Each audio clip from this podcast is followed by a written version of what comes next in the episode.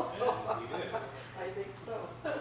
Our son Dan lost his job Oh, no. after fifteen years. He had a new boss, and he was trying to communicate with his boss to say, okay, well, what do you want me to do, you know, as far as his job was concerned, because they were doing some changing and stuff. And the would never answer him, or wouldn't even talk to him, wouldn't email him, wouldn't anything. He says, well, I knew something was going then, you know. So I think they just did away maybe with his job, or incorporated it into something else or something.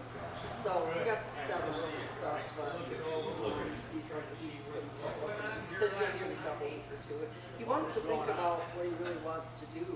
He says, maybe I'll just do something I enjoy, um, start my own business, like he says, I, I like to do handyman type stuff, and, and he likes to, um, well, he says even, even you could do handyman stuff during the day, and then do DoorDash or something at night or something, because he doesn't go to sleep till midnight, one o'clock every night anyway, he's terrible at sleep.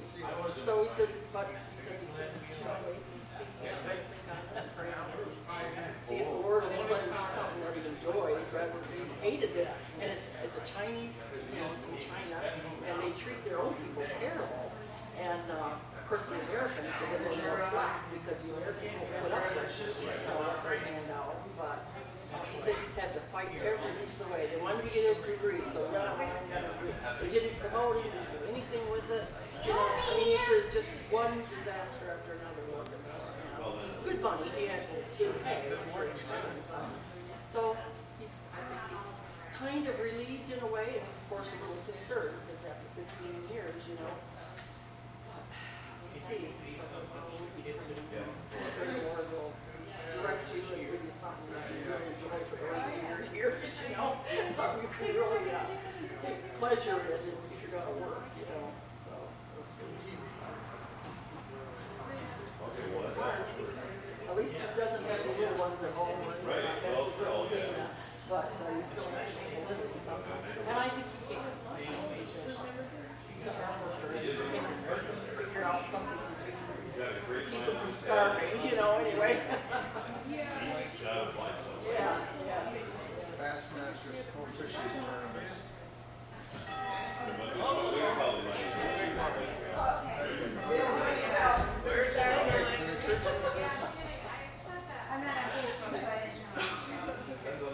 Comes back, I'll tell you instantly. Nope. Oh, too bad. Yeah, we have, I mean, we can make that work. But we use, we use XLR. It's, not on the back of that one. For sure, yeah. But. Or are you gonna find something else for it to be done? Well, I just, you know, I don't know if, um, my son wants me to start my own podcast. Strictly non-political, I it will never work. Okay, I need one for my We parents. have, we have the fence Well, going in take my that one. house. Mary's holding them right now. Okay, we need, we need one for this. We need, just, we just need two more. shaking? Tell her not to fold two. Sorry, go ahead. Yeah, the feds would be spoiling my house, you know, before I say started one, so. Well, you know, what, If it's, you don't think you can use it, I'll I'll take it back home. I don't think you can use it here, but you could use that for a podcast. You just need to, some adapters, whatever setup. Um, the one adapter that's on already would make it fit most laptops as is. So, you know, if you're gonna use a laptop, for it, that would, that would work. You got, you, you have a clip, but you need, you know, like a, like something like this, to hold it. I also found out on my website, I don't know if the whole thing is fair or, or what, but. Busier than I want to be. Church, I forgot. Maybe I was going to.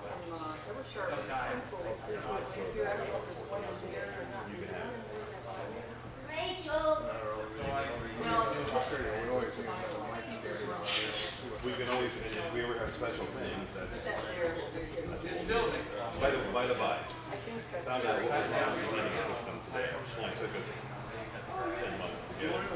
But that thermostat, which controls everything, was calibrated to be negative six degrees than what it actually was.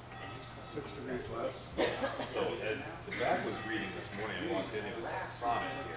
It was 78, 78.5, and up one front, it said 72.5. I said, There's no way. these can be that far off. Oh yeah. So I got in there and found that the calibration had been set for negative six degrees. So it's constantly not pulling for heat unless we're above almost eighty, and that's why the thing is running so hot. So I put that, it is now reading exactly what that one says in the back. I opened the windows this morning to get the hot air out because it was, it was hot. I think we can close everything up, but that should help our, our heating woes here. And especially if we got in, if we got into the summer, it would have been, let's see, or, or really, really cold. We'd have walked in the door and it would have been like sixty degrees in here. Why is it so cold? So, anyway, Is it three apiece? That's right, we're almost ready to go down together. let's close this one.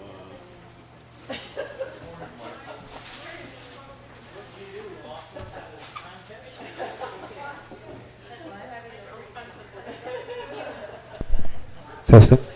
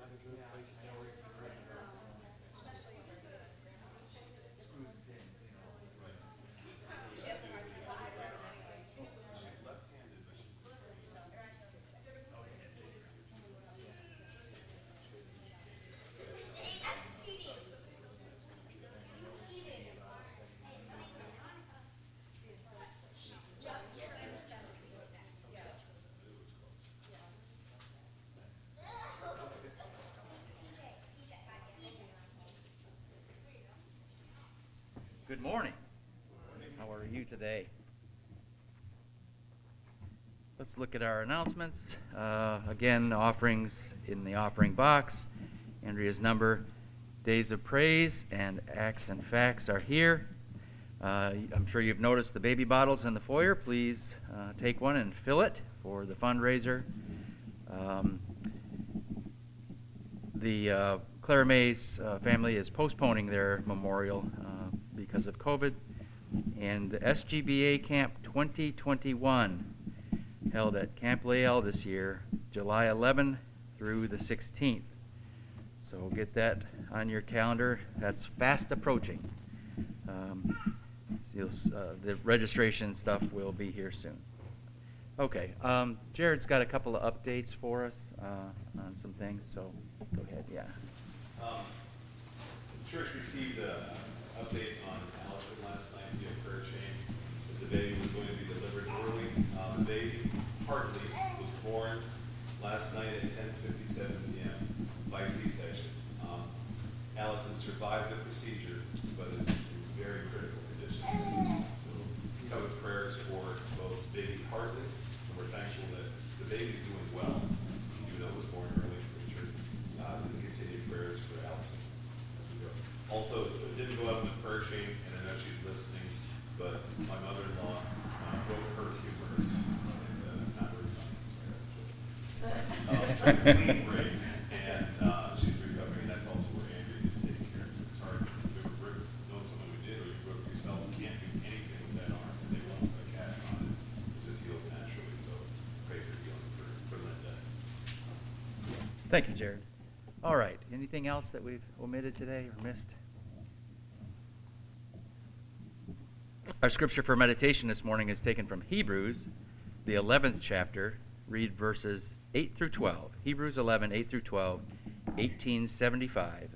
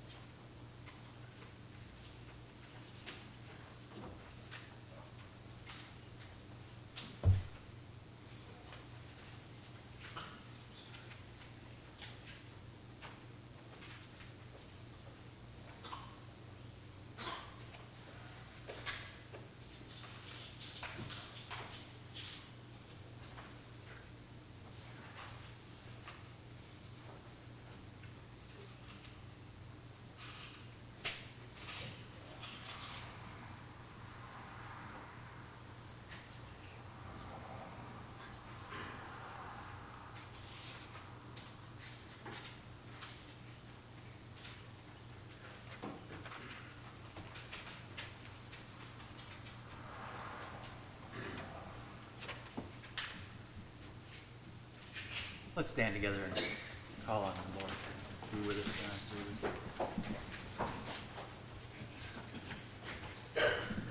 George, could you open for us? Sure. Thanks.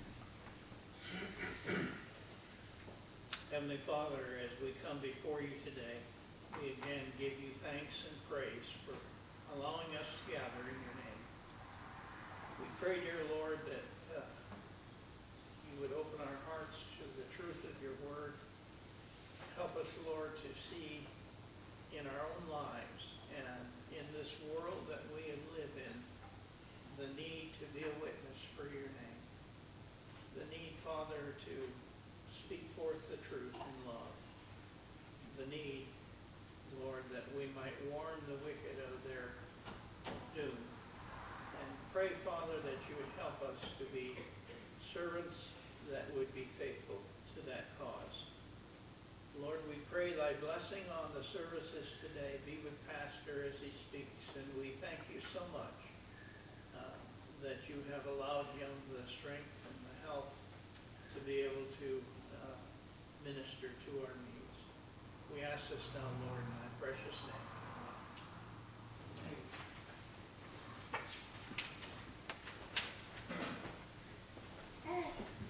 Good morning.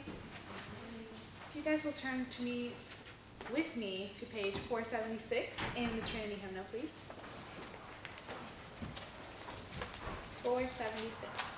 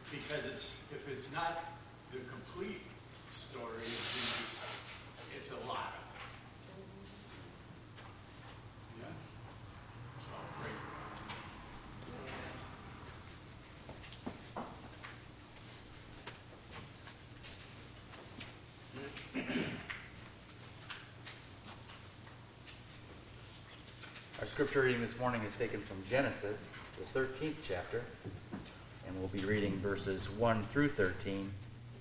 That's page 18 in the Pew Bible.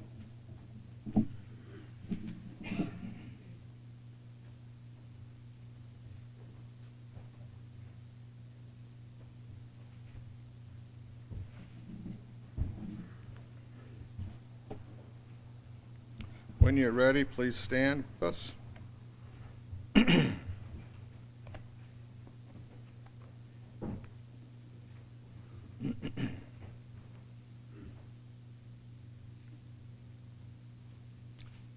Genesis 13, verses 1 through 13. so Abraham went up from Egypt to the Negev with his wife and everything he had, and Lot went with him. Abram had become very wealthy in livestock and in silver and gold. From the Negev, he went from place to place until he came to Bethel, to the place between Bethel and Ai where his tent had been earlier, and where he had first built an altar. There, Abraham called on the name of the Lord.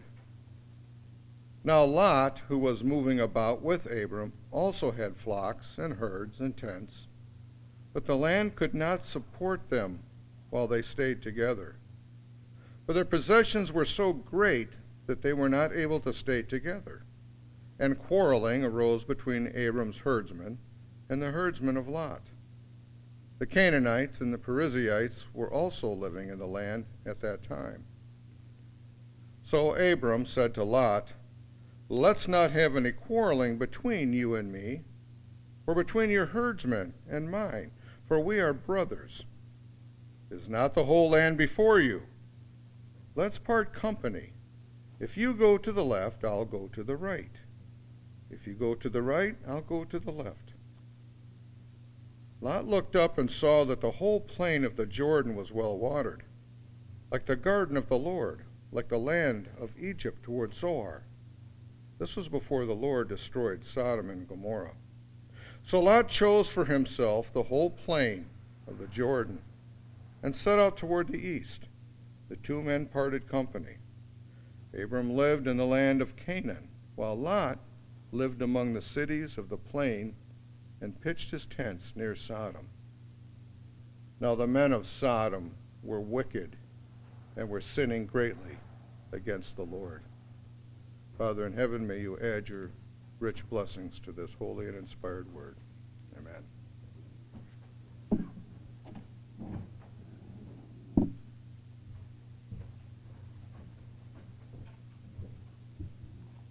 you will turn with me to 531 in the hymnal.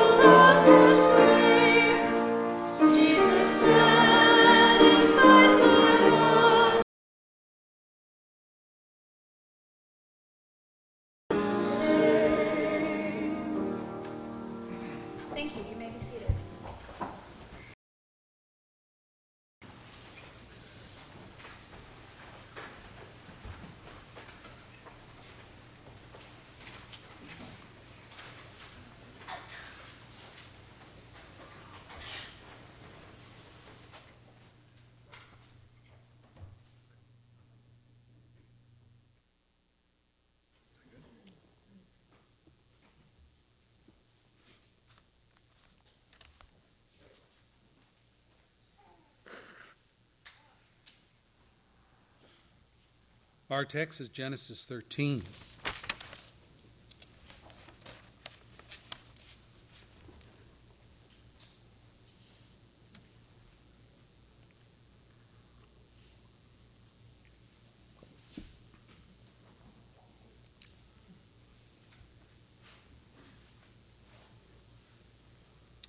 In our study of the patriarchs, we have been looking at the footsteps of Abraham and Sarah and Lot as they journeyed by God's command from Ur in the Chaldees to the promised land of Canaan.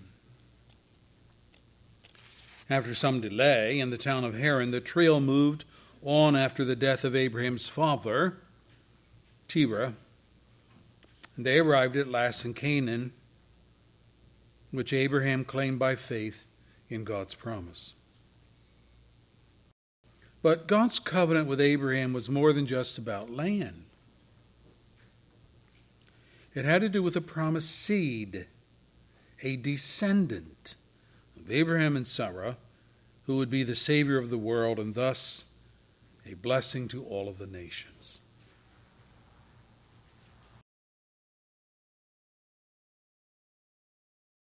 Came the impetus for him to travel south into Egypt Egypt, by the way, in the scriptures stands for the world.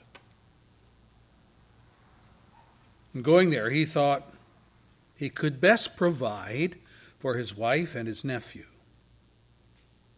But it was an utter disaster. It was a disaster.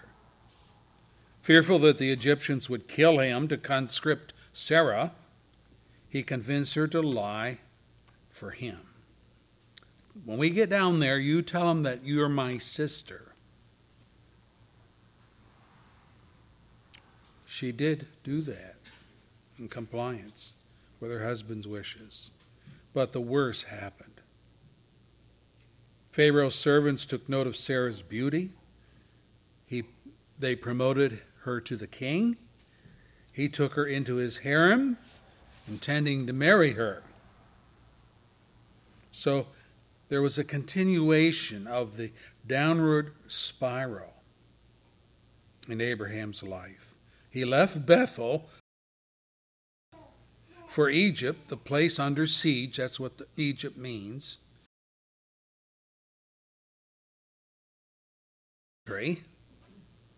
He relied on his wits to keep himself and Sarah safe. It all backfired. Actually, put him in more danger than before. So, how are they going to get out of this? Well, we saw God's providential intervention using indirect means. What did God do? Well, He sent serious diseases on the Egyptians. And Pharaoh figured it out. And so he got wind of Abraham's deception.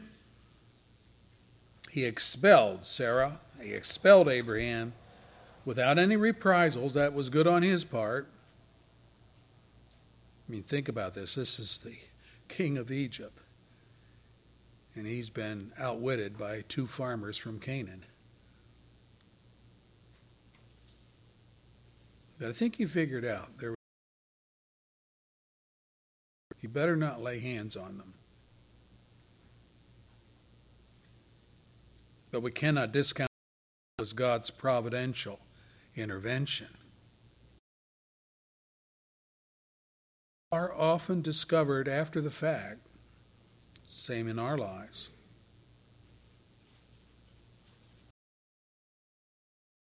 We learned also the charge to beware of dabbling in Egypt. Beware of it. it leads to ruin. Well, today's study finds Abram and Sarah back to Bethel, much richer materially than when they left.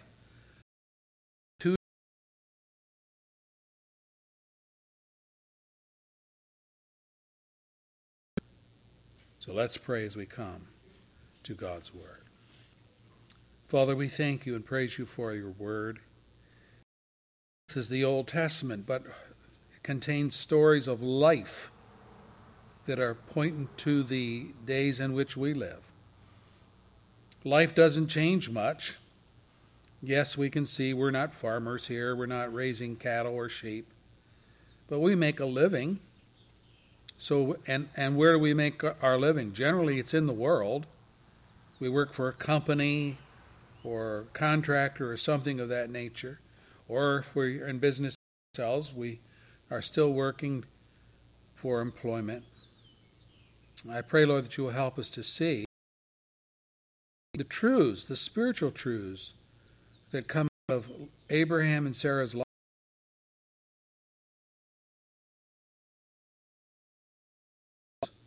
To profit from their mistakes, their sin, and also the good things that they did to the praise and glory of Jesus. We ask these things. Amen. I want to talk today about two different life paths because we're going to see that in these two men that are in this text. I want you to note, firstly, the burden of excessive wealth. One would have thought that Pharaoh would have been so ticked off with Abraham and Sarah's lying deception that he would taken back the dowry that he had paid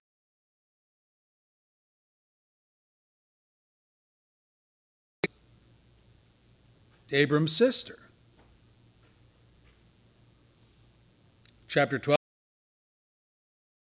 Well, for her sake, the scripture says. And Abram acquired sheep and cattle and male and female donkeys and men servants and maid servants and camels. Wow. Genesis 12, verse 16.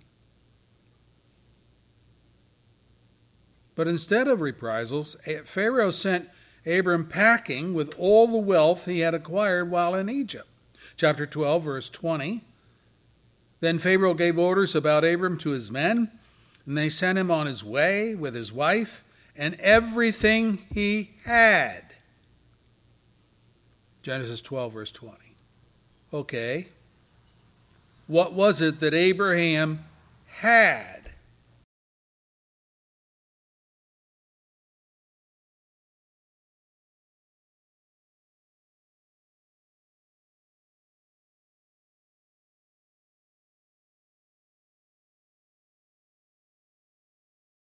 Become very wealthy in livestock, in silver, and in gold.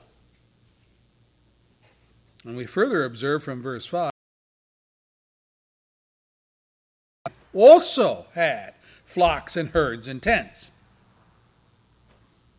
So nephew Lot has cashed in on Pharaoh's magnanimous generosity to Uncle Abram. That created this first problem. What's the problem? This, this. Both Abram and Lot were wealthy men.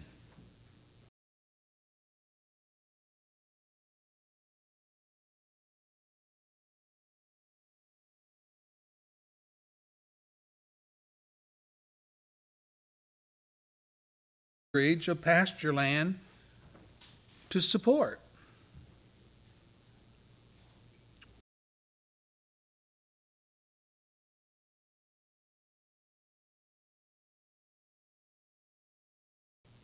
All my problems would be solved. Wrong, wrong, wrong, wrong.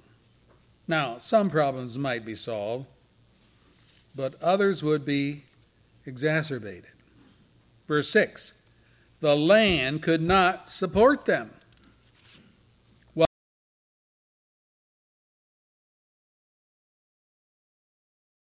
were not able to stay together. Well, they didn't think about that one, did they? So there's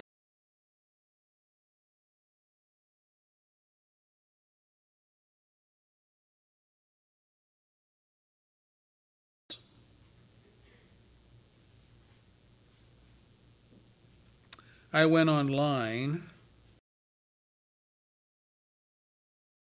for the United States to do a little research on farming. Here's what I found out. In order to support 100 sheep, 100 sheep, you need 11 cows, 20 acres. Just as a comparison, he had 7,000 sheep. So that means he needed 2,100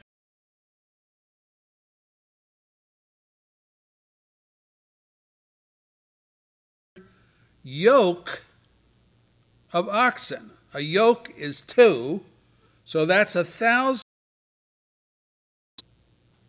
oxen. How many acres does he need? He needs 1,820 acres. Total for sheep and cows, oxen, 3,920 acres or six.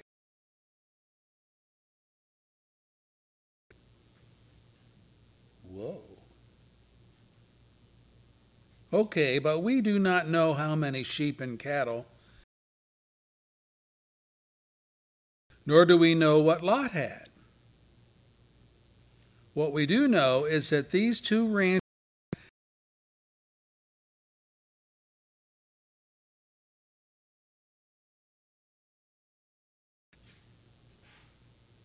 That's the first problem.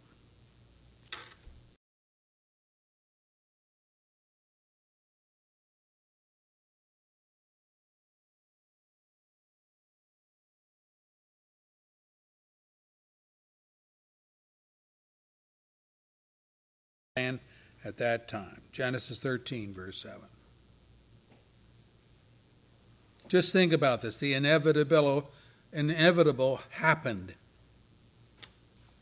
Each one of these patriarchs had their own household of servants that helped to manage the livestock.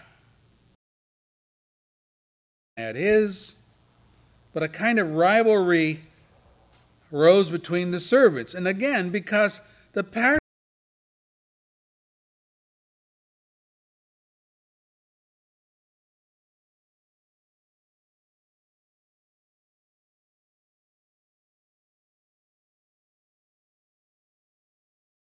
vision is usually selfish vision.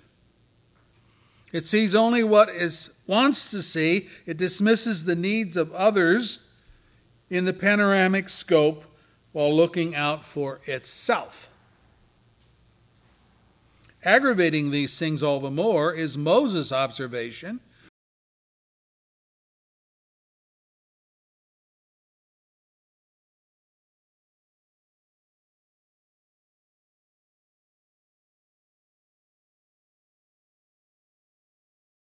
And where they were viewed as foreigners.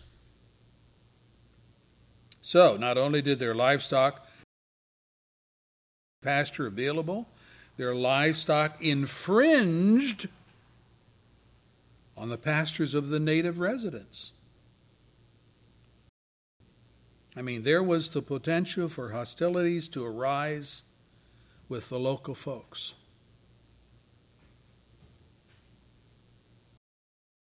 The time of Isaac, he too, the scripture says, became rich, and his wealth continued to grow, and he became very wealthy. He had so many flocks and herds and servants that the Philistines envied him.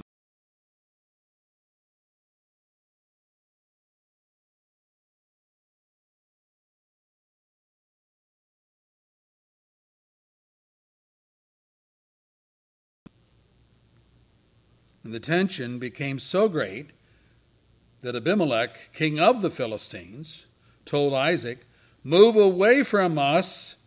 You have become too powerful for us. Genesis 26, verse 16. And so Isaac complied. He moved his livestock to Gerar. But, you know, thereafter, every time Isaac dug or reopened a well,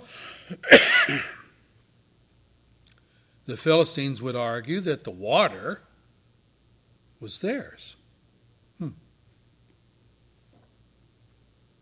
You see, water rights were as important as grazing rights.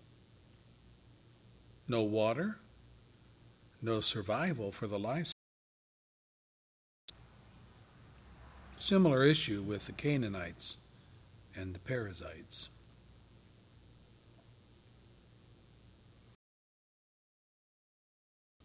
Came up with a reasonable and generous solution to this tension. Look at verse 8 and 9. So Abram said to Lot, Let's not have any quarreling between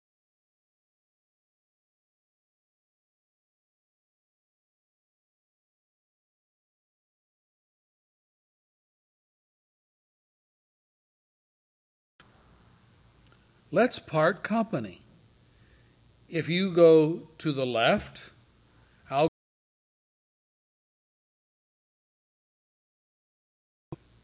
I'll go to the left. Genesis 13, verse 8, verse 9. Wait a minute. To whom did God promise this land?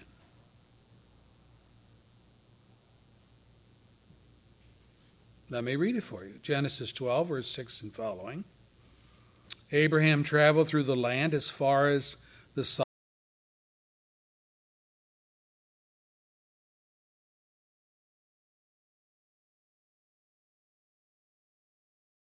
To your offspring I will give this land. So he built an altar to the Lord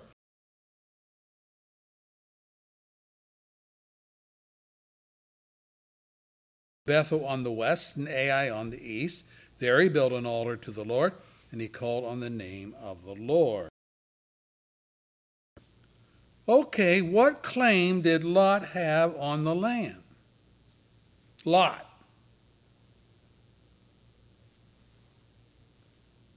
Zero. No claim.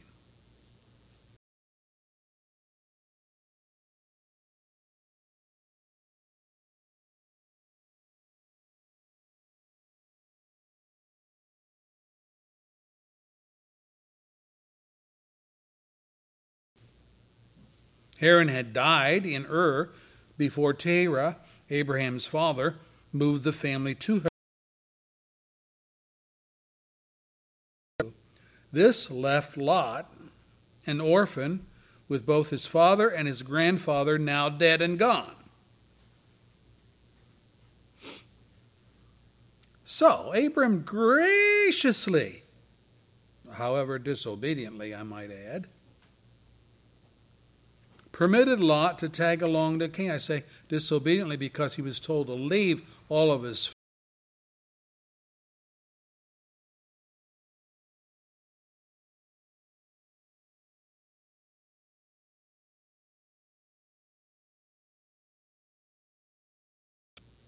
He went to Egypt. They came back from Egypt. Now there's tension.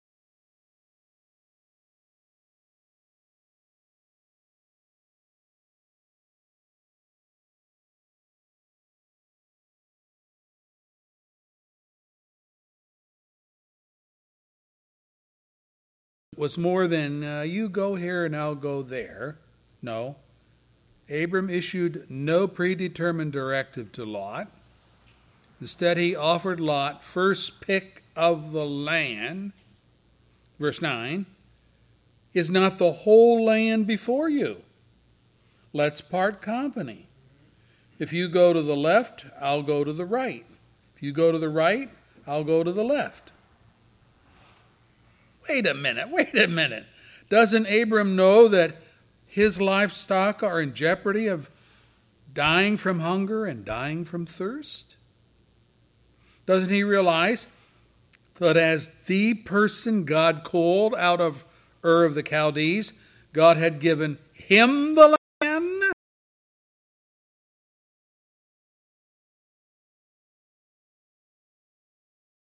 What could he be thinking?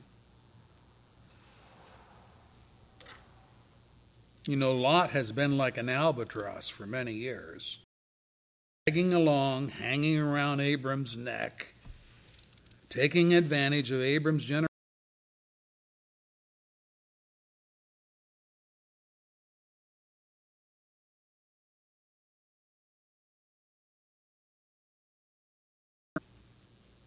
Lot has been sucking the lifeblood of God's promises to Abraham for himself. Couldn't Abraham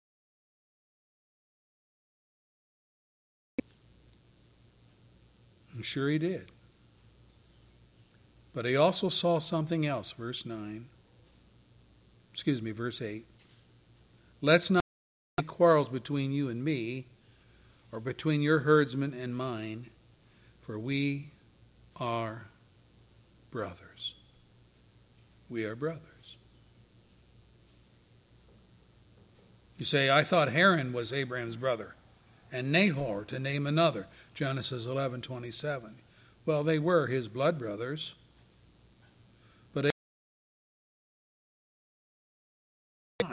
instead he's talking of Lot as his spiritual brother.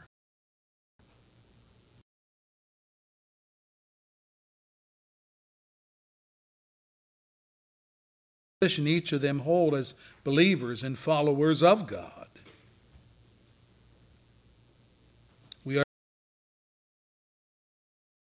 family in a totally different manner than the world would handle such matters among themselves. Remember Paul rebuking the Corinthian brethren who were filing, look, listen to this, they were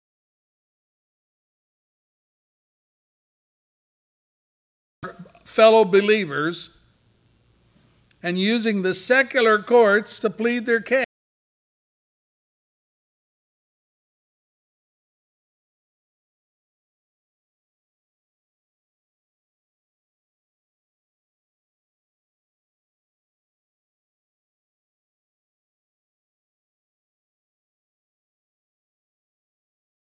and completely defeated already. Why not, Paul's still talking, why not rather be wronged? Why not rather be cheated? Instead, you yourselves cheat and do wrong, and you do this to your brother.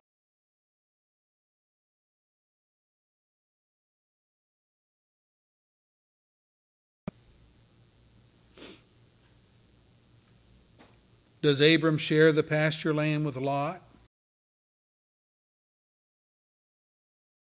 Is he under obligation to parcel out the land and to give Lot first pick? No.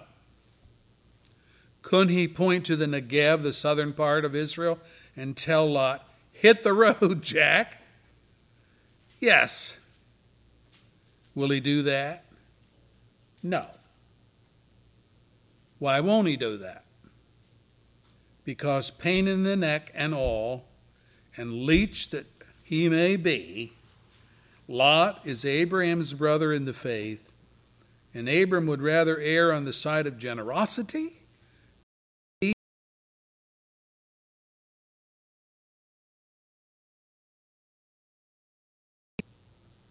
So Abram swallows his pride. He makes no demands based on the cover.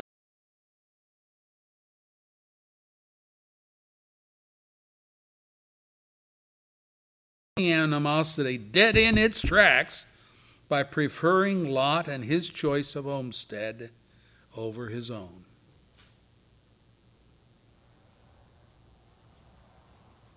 You choose Lot. You, you choose. Go ahead. Abraham took the path of love and kindness and generosity, and the willing path to suffer loss to keep peace. Not many people would do this.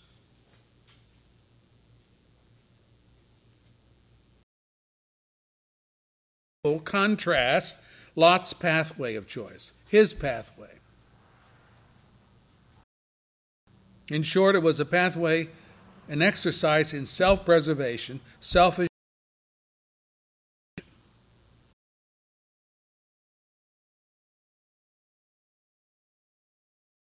Words Sodom. Gives me the creeps even think about that. Verse 10.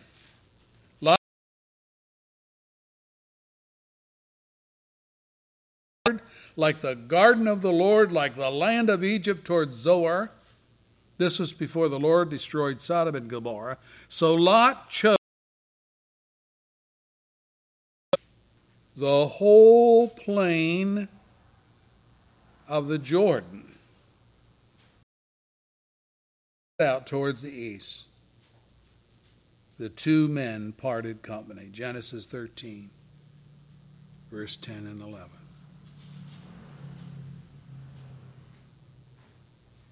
Brethren, there's more here than the sin of greed. There is that sin here. He chooses the whole plain of the Jordan. What, what, what's that? That ran from the Sea of Galilee, if you have your map in the back of your Bible, from the Sea of Galilee in the north to the Dead Sea in the south, and Lot didn't even blush to claim all of that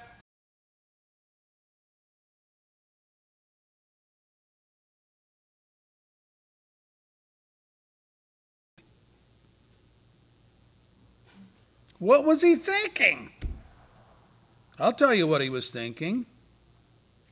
He was thinking of all that water amply available for his livestock. He was thinking of the lush fruit and crops characteristic of both Eden, the garden of God, and Egypt with its Nile tributary giving life and greenery to otherwise desert sand. He thought, My livestock will flourish there I will not have to dig wells anymore or rely on them to water my animals. This will be easy. I like easy. So I choose easy. You know, the eye gate is a powerful vehicle that Satan uses to lure people into making sinful choices. Verse 10 says, Lot looked up and saw.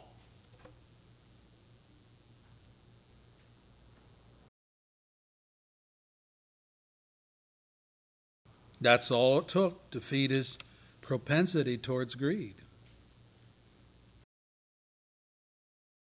Oh, it happened with David too, you remember? One evening, David, I'm reading scripture, got up from his bed and walked around on the roof of the palace. And from the roof he saw, he saw a woman bathing. The woman was very beautiful. And David sent someone to find out about her. 2 Samuel 11, verse 2 and 3. And you know what happened. It resulted in adultery. It resulted in murder, Bathsheba's husband. It resulted in the death of their child that she conceived. It resulted in the division of the kingdom when his own sons revolted against him. That one decision.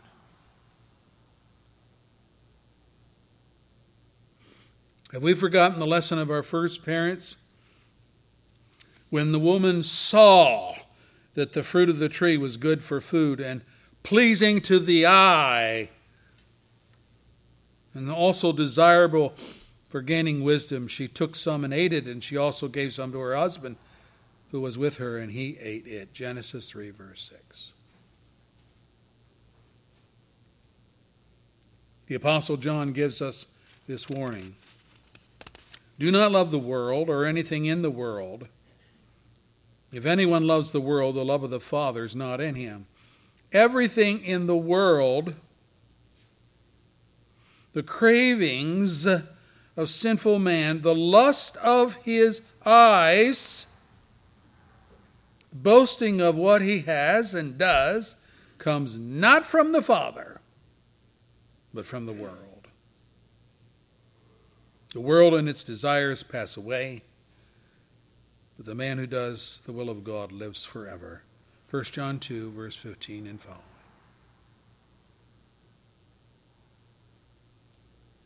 Lot didn't heed this warning. His eyes fed his greed. He just had to have what he saw.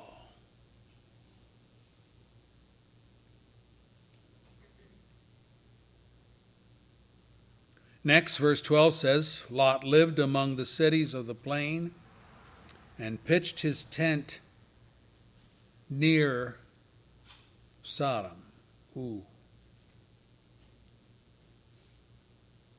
Why just near Sodom? Why not take up residence in Sodom? Well,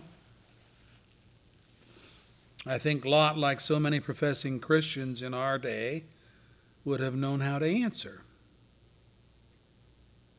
I do not live in Sodom because, verse 13, the men of Sodom are wicked and are sinning greatly against the Lord. Well, that's a good answer. That's a biblical answer. Lot thought as we do. I know my limitations. I know right from wrong. I know Sodom is Sin City. There is all kinds of immorality and lawlessness in the streets. But it also it also affords a certain amount of advantages too. I mean, there's the art museums, there's the fine restaurants, there's the magnificent public fountains and pools, there's the concert hall, there's the theaters, there's the sports arena. This can't be denied. We think, may I not enjoy these advantages and still not get swept away in Sodom's lifestyle? Yeah, that's possible for a person whose devotion to God is first and foremost. Speaking personally, I enjoy a fine symphony, at a concert hall. I like visiting the art museum. But even these pose a danger if we allow these likes to becloud our thinking. If we make allowances for pornography, which the world calls art, if we make allowances for acid, hard rock, which glorifies illicit sex, drug abuse, and even certain crimes, and calls that music,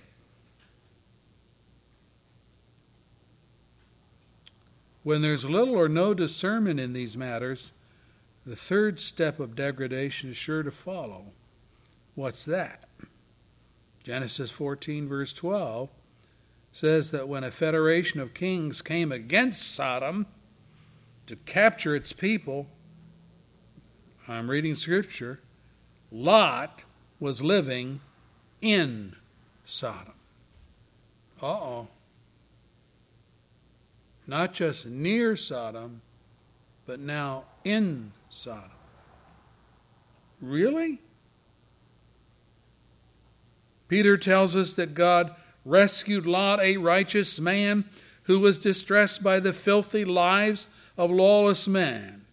For that righteous man, living among them day after day, was tormented in his righteous soul by the lawless deeds he saw and heard.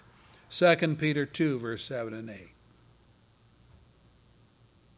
Tormented daily in his soul? Yeah, but he still chose to live there nonetheless.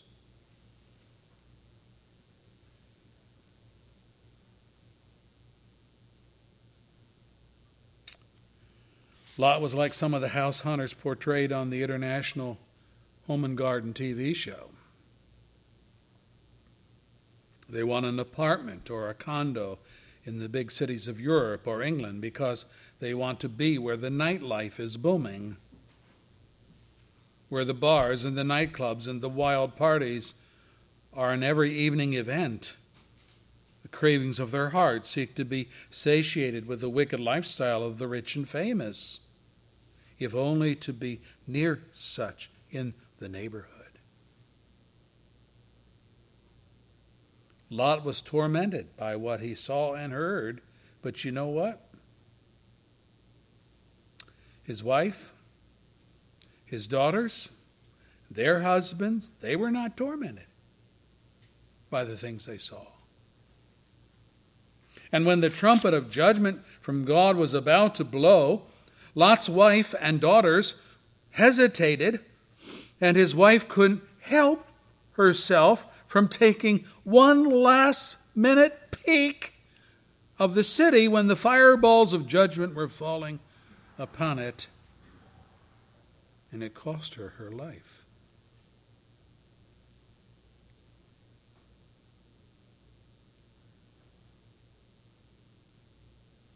There's one more stage in Lot's downward spiral. Chapter 19, verse 1 tells us that when, when the death angels arrived in Sodom to destroy it, Lot was sitting in the gateway of the city. The gateway. What does that mean? Well, the gateway was where the magistrates the judges, the mayor, and other political figures carried on the governmental duties required to run the city and adjudicate disputes between the citizenry. For example, when Sarah died in Hebron, Abram had no place to bury her. So he appealed to the Hittite, Ephron. Here's what we read Ephron the Hittite was sitting among his people, and he replied to Abraham in the hearing of all the Hittites who had come to the gate of his city. No, my lord, he said, listen to me. I give you the field. I give you the cave that's in that field. I give it to you in the presence of my people. What's he doing? This is a public hearing at the city gate. And he says to him, Bury your dead. Genesis 23, verse 10 and 11. That's how important the place of gate was. In Deuteronomy, Moses gave God's law on how to handle idolatry. How do you handle it? Take the man or woman who has done this evil deed to your city gate. Stone that person to death on the testimony of two or three witnesses, a man shall be put to death. But no one shall be put to death on the testimony of only one witness. The hands of the witnesses must be the first in putting him to death, and then the hands of all the people. You must purge this evil from among you. Deuteronomy 17, verses 5 and following. Capital punishment for idolatry was administered at the city gate. So, Lot is sitting at the city gate. What does that mean? It means he had become a government official in the city of Sodom. But he was not respected as such. When the angelic destroyers came to Lot's house, a mob of men tried to force him to surrender his guests. Get out of our way, they replied. And they said, This fellow came here as an alien, and now he wants to play the judge. We'll treat you worse than them. And they kept bringing pressure on Lot and moved towards breaking down the door. Genesis 19, verse 9. You see, Sodom's judiciary cared nothing for righteousness or just decisions. They used their political clout to do as they pleased, even if what they intended to do was wicked beyond imagination. See, Lot had made little inroads in turning all of that around. He was amusing to the Sodomites, a farce.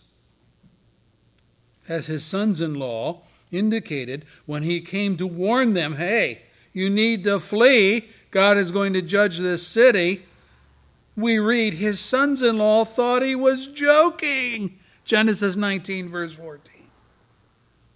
Always lost his testimony. Yeah. Lot had chosen a path of compromise and silence on the important issues of life, all to try to maintain his wealth and his lifestyle. And he did. He chose this path and he ruined himself If you know the rest of Lot's story, it's not a pleasant picture at all.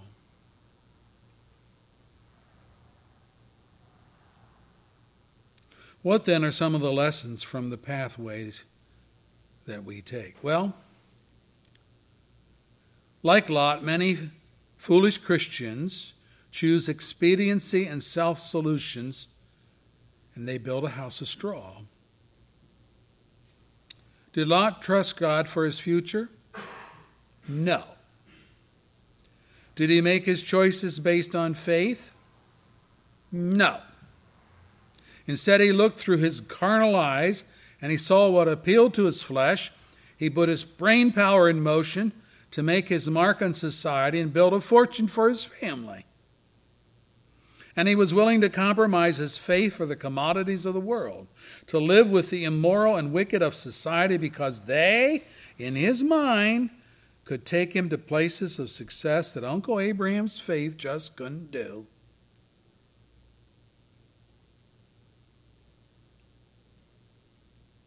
Let me ask, what are you willing to compromise to get ahead in our world? Your faith in God? Your integrity? How about your family?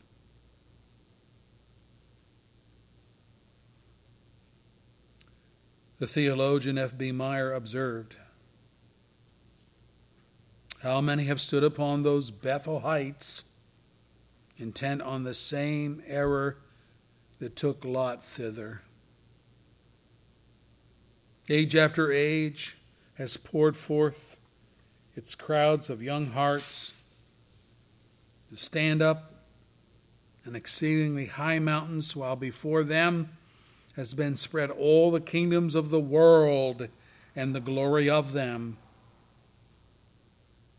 The tempter whispers that for one just one act of disobedience all can be yours. In assurance and self-confidence, eager to do the best for themselves, prepared to consider the moralities only insofar as these do not interfere with what they held to be the main chances of life. Thus have they succeeded. Generations looked towards the plains of Sodom from afar. And alas, like Lot, they tried to make stones into bread.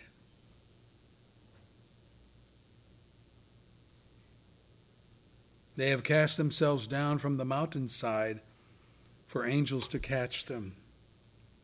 They have knelt before the tempter to find his promises broken. The vision of power and illusion, and the soul beggared forever. And the soul, trusting the tempter with hollow laugh, has disappeared, leaving his dupe standing alone in the midst of a desolate wilderness. It's what Satan does. Tempts us with the baubles of the world.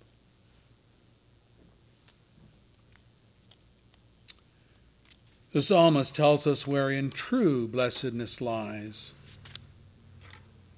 Blessed is the man, the woman too.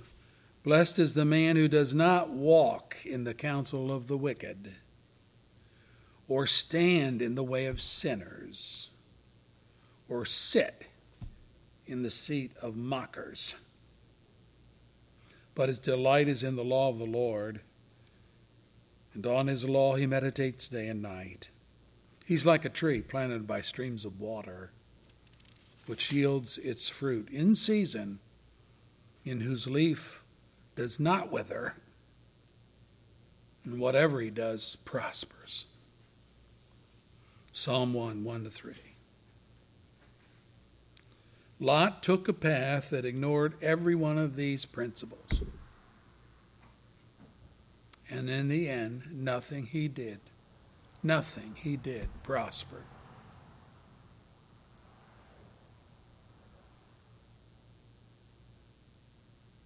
Gets worse, you can read about it in Genesis. Second lesson here is this truth beware of rationalization. Beware of claiming a certain course of action because God is in it, when in fact the only one in it is you. I can hear it all now. Lot looking down from Bethel, the house of God, and thinking, hmm, I know Sodom and the cities of the plain are inhabited by wicked people. But after all, those people need the witness of the gospel too. Quite true, those wicked people did need to hear the gospel, but Lot was not thinking of witnessing the gospel.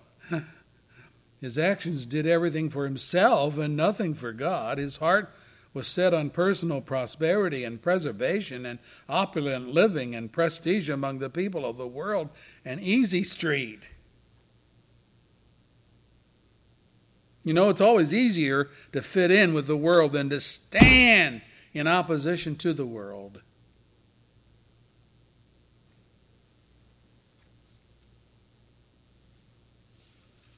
I don't you know if you know this, but this is the first place in the Bible which mentions the word wealth. Wealthy Abram and wealthy Lot. But each man handled his grace of God differently. Abram managed his livestock and holdings for God. Lot managed the same for himself. Abram was content, Lot was greedy. Abram was faithful, a steward of God's gifts. Lot represents a person who is obsessed by his possessions. He lost them all, including his wife, in the judgment of Sodom.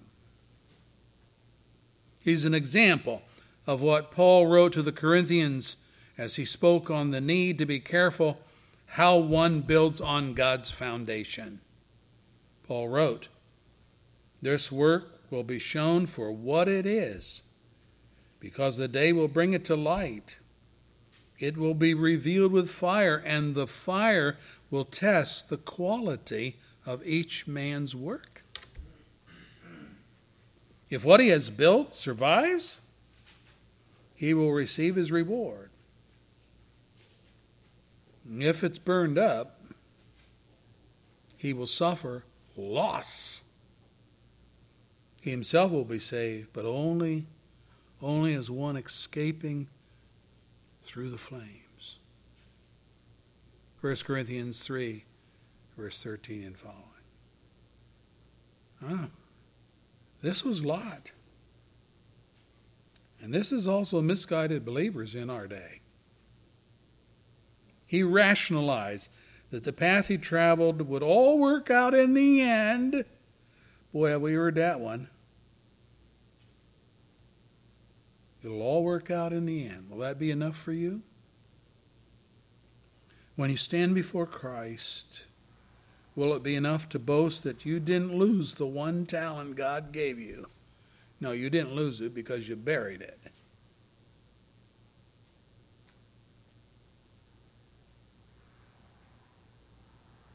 But are you able to say that you put his gifts to work for his glory? That you've doubled your stewardship through faithfulness? We all need to be brutally honest here about the paths we set for ourselves to walk in this life. The paths go somewhere. And if we're on the path, t- those paths are taking us with them. Be wise. See what God approves, see what He does not approve.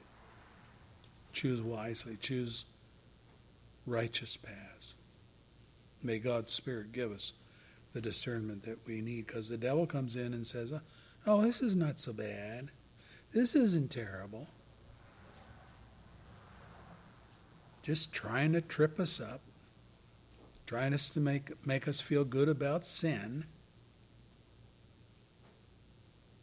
not realizing that in the end, destruction and the abyss await.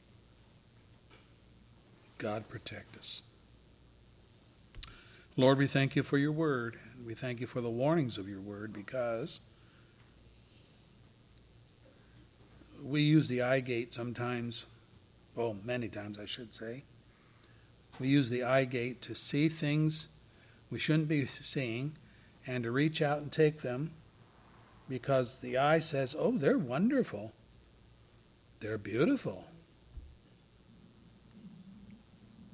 They're to be had. They're prosperous. Lord, help us to really have eyes that are full of righteousness. The devil comes along and tries to make the little baubles of the world look like their paradise. Oh, if we just had this, everything would be great. The world is full of the devil's lies, of people who took his advice and things did not turn out great. In fact, they turned out terrible. We remember Jesus' temptation by the devil.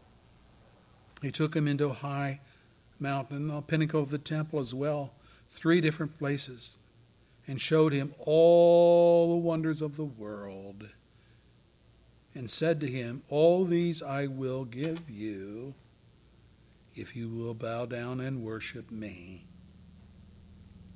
See, the devil can't do that. He doesn't own the. Yes, he was, is the ruler of this world. It was a genuine offer.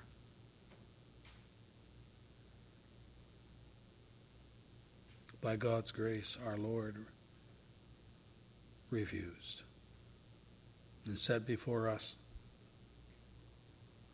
a righteous path, a Savior. I pray that you'll help us to see that all that glitters is not gold.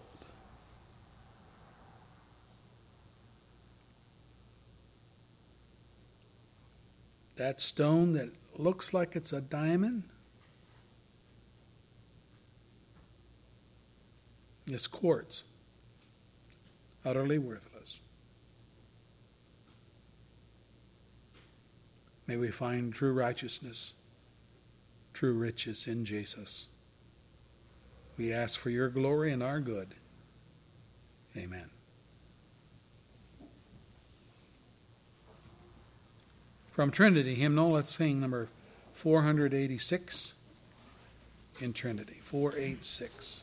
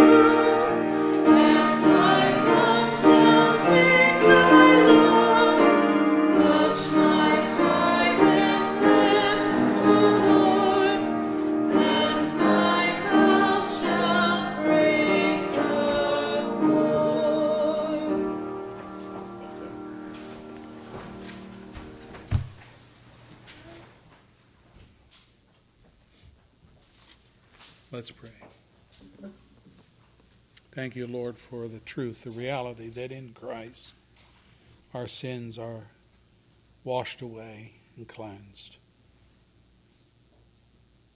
But only in Christ. We can't work our way to heaven. We can't do enough good. Even the good that we do has ulterior motives to it.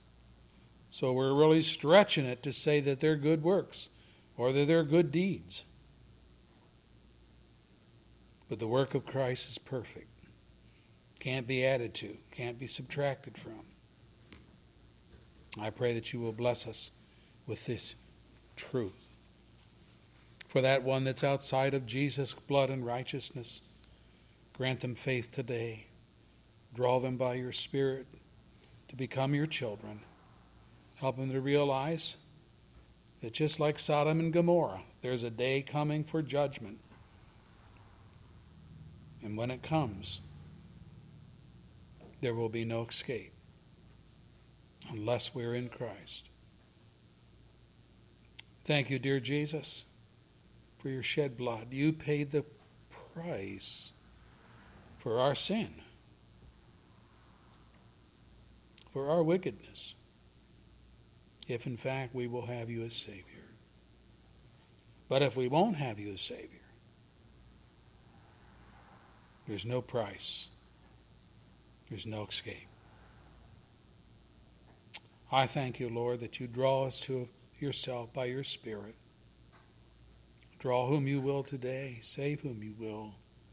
For the glory of Christ and his kingdom, we pray. Amen. We are dismissed.